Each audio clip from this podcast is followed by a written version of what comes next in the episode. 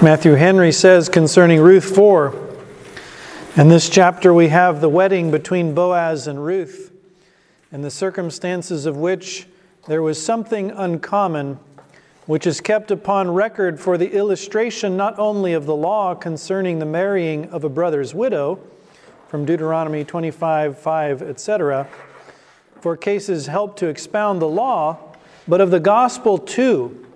For from this marriage descended David and the son of David, whose espousals to the Gentile church were hereby typified.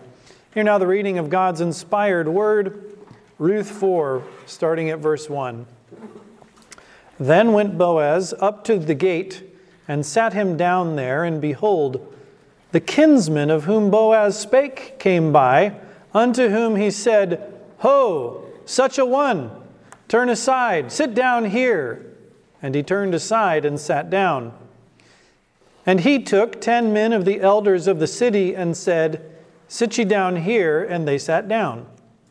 And he said unto the kinsman, Naomi, that is come again out of the country of Moab, selleth a parcel of land, which was our brother Elimelech's.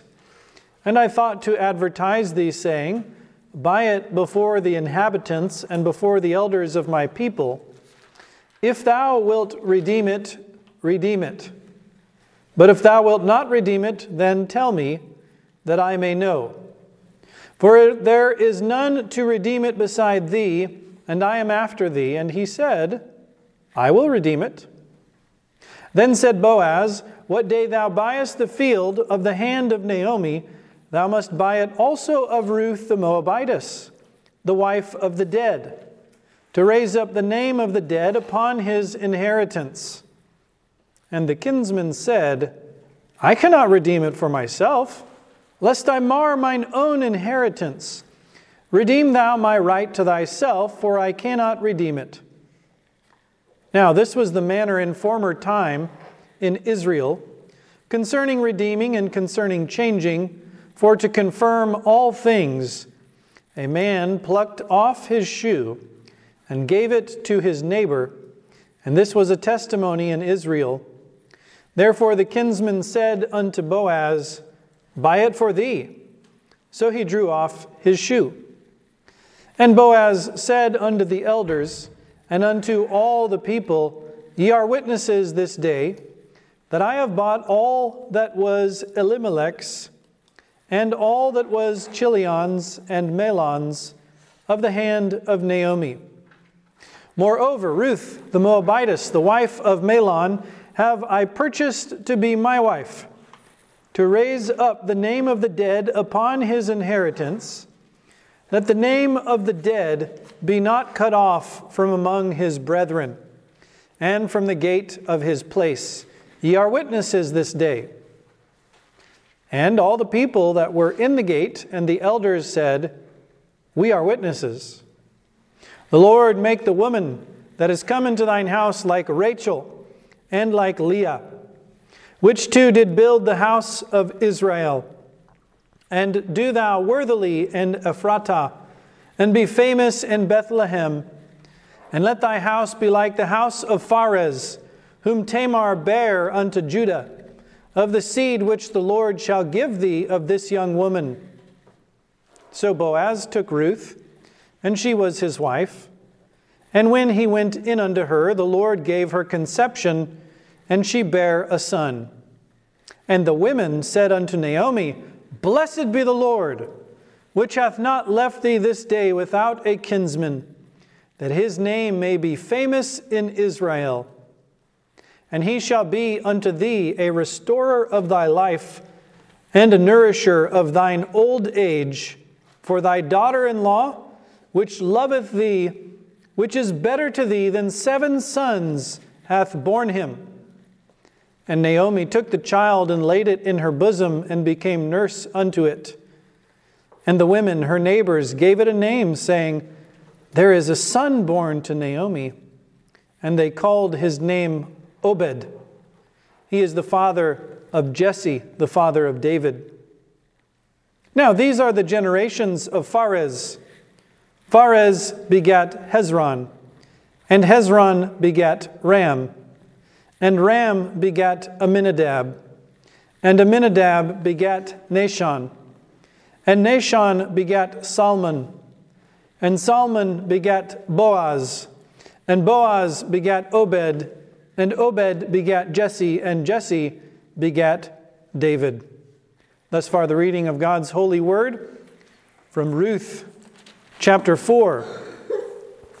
Here, verses one through eight, Boaz clears his right to marry Ruth. Notice verse one, God's remarkable providence. Behold, the kinsman of whom Boaz spake came by. This is what he told Ruth about, the one who is nearer than him. Notice he's putting their marriage on the fast track. The Bible does not encourage long engagements where people are going to get married and put it off for long times. God expects if you're going to get married, you should do it pretty soon. And that's what Boaz has in mind. Notice he says, Ho, such a one.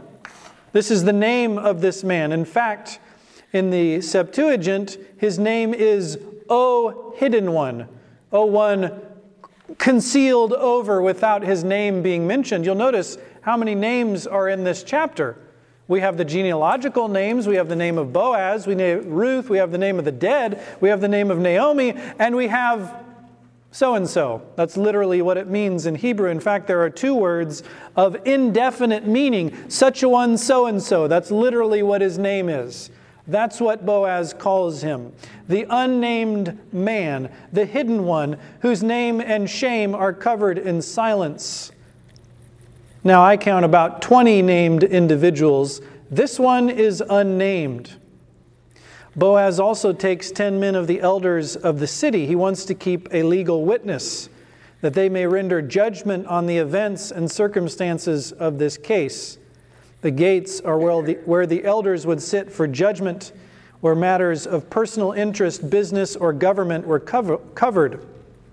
He says, Boaz does to so-and-so, verse three, that Naomi selleth a parcel of land, which was our brother Elimelech's. Now, he just mentions the selling of the land at first. He uses what we call ambiguity. He doesn't tell him the whole case. First, he tells him about the land and draws in his interest, and then he repels his interest with the mention of Ruth the Moabitess. He says that, you'll see there in verse five. He says, verse four, there is none to redeem it beside thee, and I am after thee. There is a legal succession. I am next to succeed after you, so-and-so.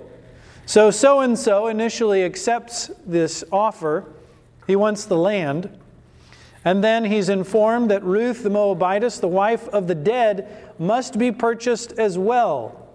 And you must raise up the name of the dead upon his inheritance.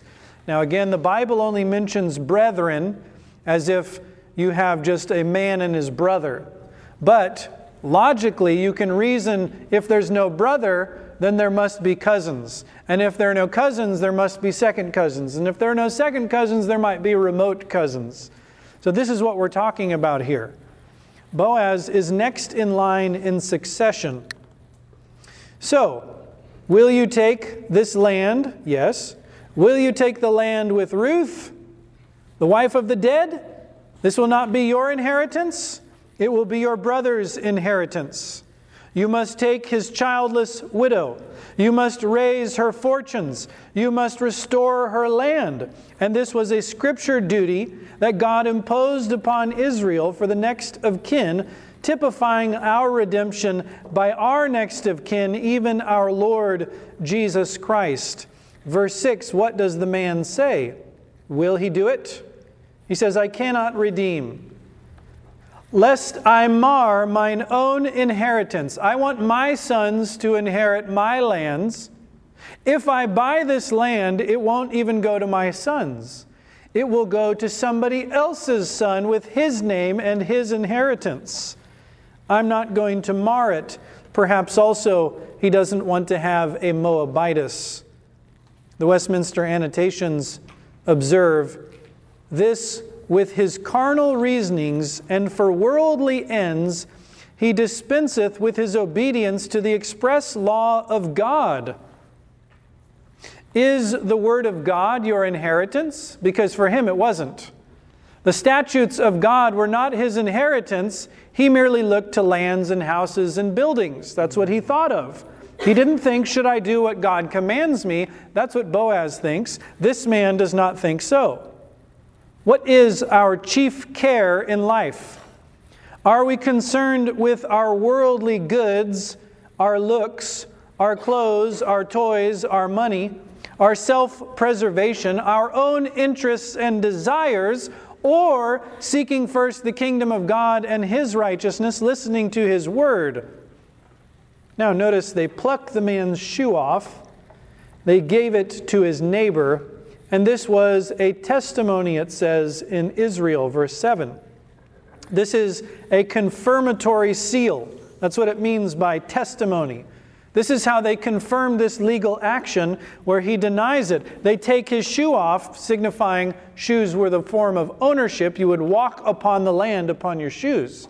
If you had your foot on the neck of your enemies, it means you owned them, you conquered them. So the land under your dominion is under your feet, in other words. So the shoe is removed, his dominion is removed. And in Deuteronomy, we find that the woman would spit in his face publicly before the elders of the city. Verses nine through twelve, we have the public solemnization of the marriage with accompanying benedictions. Notice here verse nine. And Boaz said unto the elders and unto all the people, Ye are witnesses this day that I have bought all that was Elimelech's and all that was Chilion's and Mahlon's of the hand of Naomi. Notice here again the legal succession. Elimelech, their brother, is dead. His goods go to his sons. His sons are dead. What happens next? Well, it goes to both the widows. That's what happens. The portion that belongs to Mahlon, that goes to Ruth. The rest of the portion goes to Naomi. But he has to buy it, and he's saying, that's what I'm doing. I have come to redeem. Naomi may be the principal heiress, but what is she? She's a widow. She has nothing. She has no goods. She's indebted. Her lands are mortgaged. I must buy them. I must redeem them. That's what he's doing. Boaz is a type of the redemption we have in Christ, who raises our fortunes, releases us from the sin debt, and raises us up as a seed unto God. What about so-and-so? What's he a type of? Well, the ineffectual, the barren, the man-made worldly interests that John was talking about. Remember, he said, we are of God and they are of the world. Therefore, they speak just of what? Worldly interests. That's it. That you may have your best life now, or some nonsense like that. They're not teaching you what God says you ought to seek after. And this is what so-and-so does. He's just interested in himself and building his worldly goods. Boaz is interested in raising the fortune of the helpless, redeeming them according as God has given him commandment. Verse ten, Moreover, Ruth the Moabitess, the wife of Mahlon, have I purchased to be my wife, to raise up the name of the dead upon his inheritance. Notice, Boaz is seeking resurrection. He's seeking release for whom? For the dead, for somebody else, not for himself. He's not a man interested in building his own kingdom. He's interested in building the kingdom of God. So note then, as they are witnesses of these transactions, they issue benedictions. They say in verse eleven, We are witnesses, the Lord make the woman that is come into thine house like Rachel and like Leah, which two did build the house of Israel, and do thou worthily in Ephrathah, and be famous in Bethlehem. Now this word worthily is the same word used of Ruth, virtuous. Ephrathah means a place that is fruitful. Bethlehem, the house of bread. Do thou worthily in this fruitful land, this house of bread, all this typical of our Lord Jesus Christ, shadows and types. Jesus Christ, who gave himself as what? The bread of life. Where was he born? In the house of bread. What does he bring? Fruit unto God. All this in this history of Boaz and in these benedictions. Notice there, verse twelve, a very unlikely name to be used in a benediction at a wedding. And let thy house be like the house of Pharez, whom Tamar bare unto who? Judah. Of the seed which the Lord shall give thee of this young woman. Do you know what Tamar and what this woman Ruth have in common? Gentiles. Outside of the covenants of promise, grafted into the people of God, bringing forth fruit. That's what they have in common. And was this a beautiful, picturesque marriage by which Tamar bare this boy Pharez? Not in the least. Do you remember the history? Judah goes off and refuses because his sons are so evil. One son is killed by God when he marries Tamar. And so the next son is supposed to go in and do the brother's business, and he won't do it.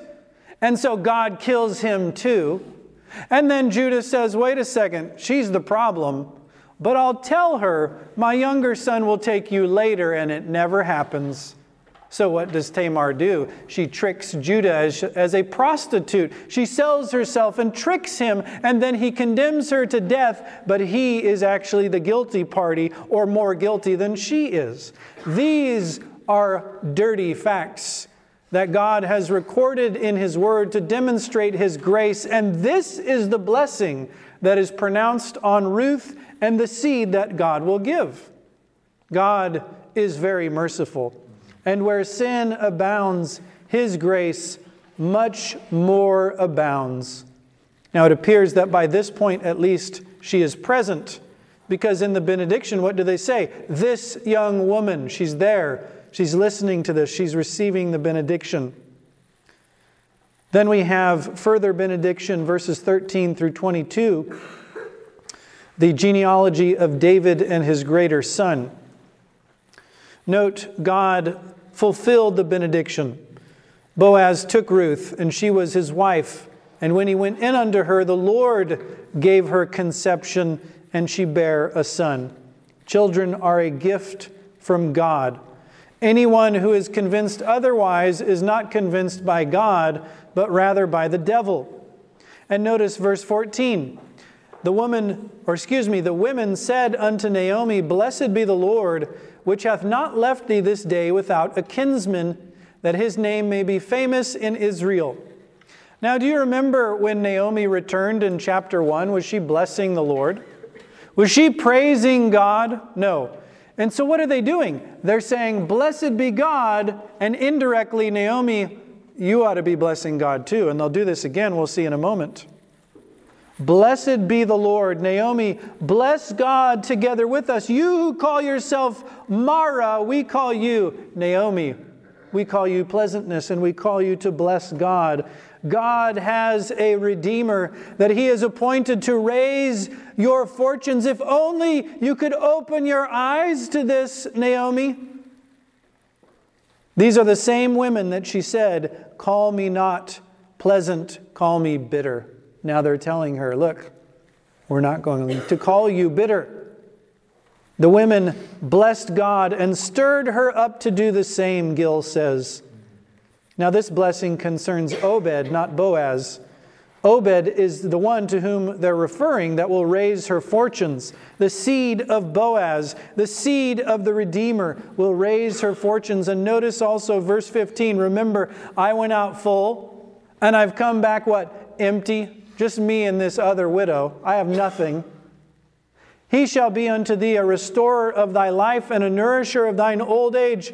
For thy daughter-in-law, which loveth thee, which is better to thee than what? Seven sons. You thought you came back empty? You came back fuller than you ever had it, Naomi. She is so good to you. Do you see God's providence? Can we have our eyes opened up to see for a moment what God is doing in our lives? It's very hard, isn't it? It's very difficult. We grumble, we complain, we're not thankful to God. We often complain of His providence, but not so. Blessed be the Lord, Naomi. Remember this daughter-in-law you said was like nothing. She's better than seven sons unto thee. Let us learn to view our personal circumstances through the lens of divine providence, through God's tender love for us, looking to the good He has done to us, not to the evil we suppose He's inflicting upon us. We will have ample cause to bless the Lord for His mercy, for His goodness, for His faithfulness and truth. Now let me ask you, do you wish to be bitter? Do you wish to be sour? Do you wish to dry up on the vine? Well, then grumble away and look at all the bad things that you suppose are in your life. Look to your status of victimhood. Pout. Feel sorry for yourselves. Make a list of the ways that you've been wronged, and you will soon be miserable enough. Let us learn in this way to give thanks to God even in hard times. This was the mystery that Paul learned.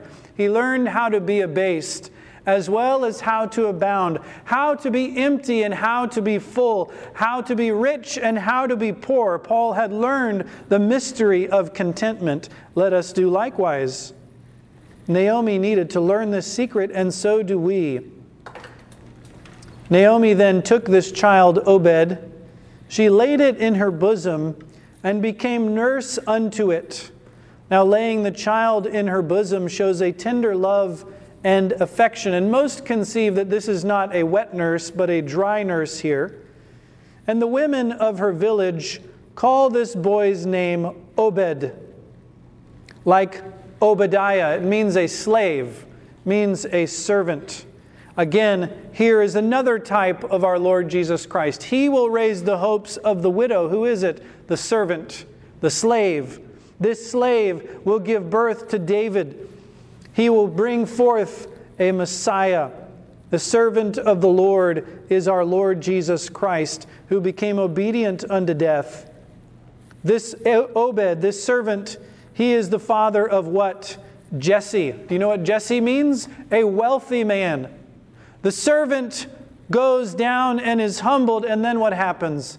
Then the crown comes afterwards. It's a picture of Christ. Christ was humbled and became obedient and suffered, and then the glories that followed through the resurrection. So too we. We must suffer together with Him if we would reign with Him. And so here you have the service before the riches.